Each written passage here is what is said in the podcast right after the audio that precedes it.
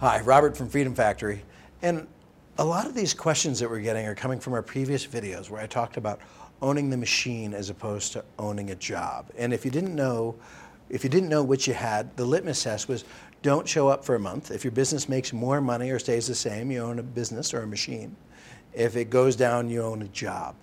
So how do you own a machine? And so I wanted to do a little two-part series and talk about how I own a machine or how we own a machine here at Freedom Factory and how do we think entrepreneurially. So there's going to be a great opportunity for you to participate in this and I'm going to need your help. So if you don't have a pen and pencil, I'd go grab one now.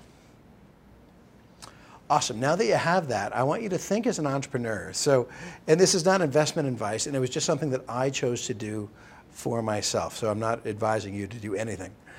But I knew I, I, I crypto got big. I knew I wanted to have exposure to cryptocurrency. I, I didn't know a Bitcoin from a blockchain. I wasn't sure what anything was, but I knew I wanted to get exposure to it. So what a lot of people would do is they would just go out and they would buy the Bitcoin and it would go up or it would go down. And you know, the two days that matter are the days you buy it and the days you sell it. Well, that's, that's one way to do it, but that's not owning a machine, right? That's, it's like gambling or owning a stock. It, it just doesn't make sense. So what would be the entrepreneurial way to get exposure to crypto?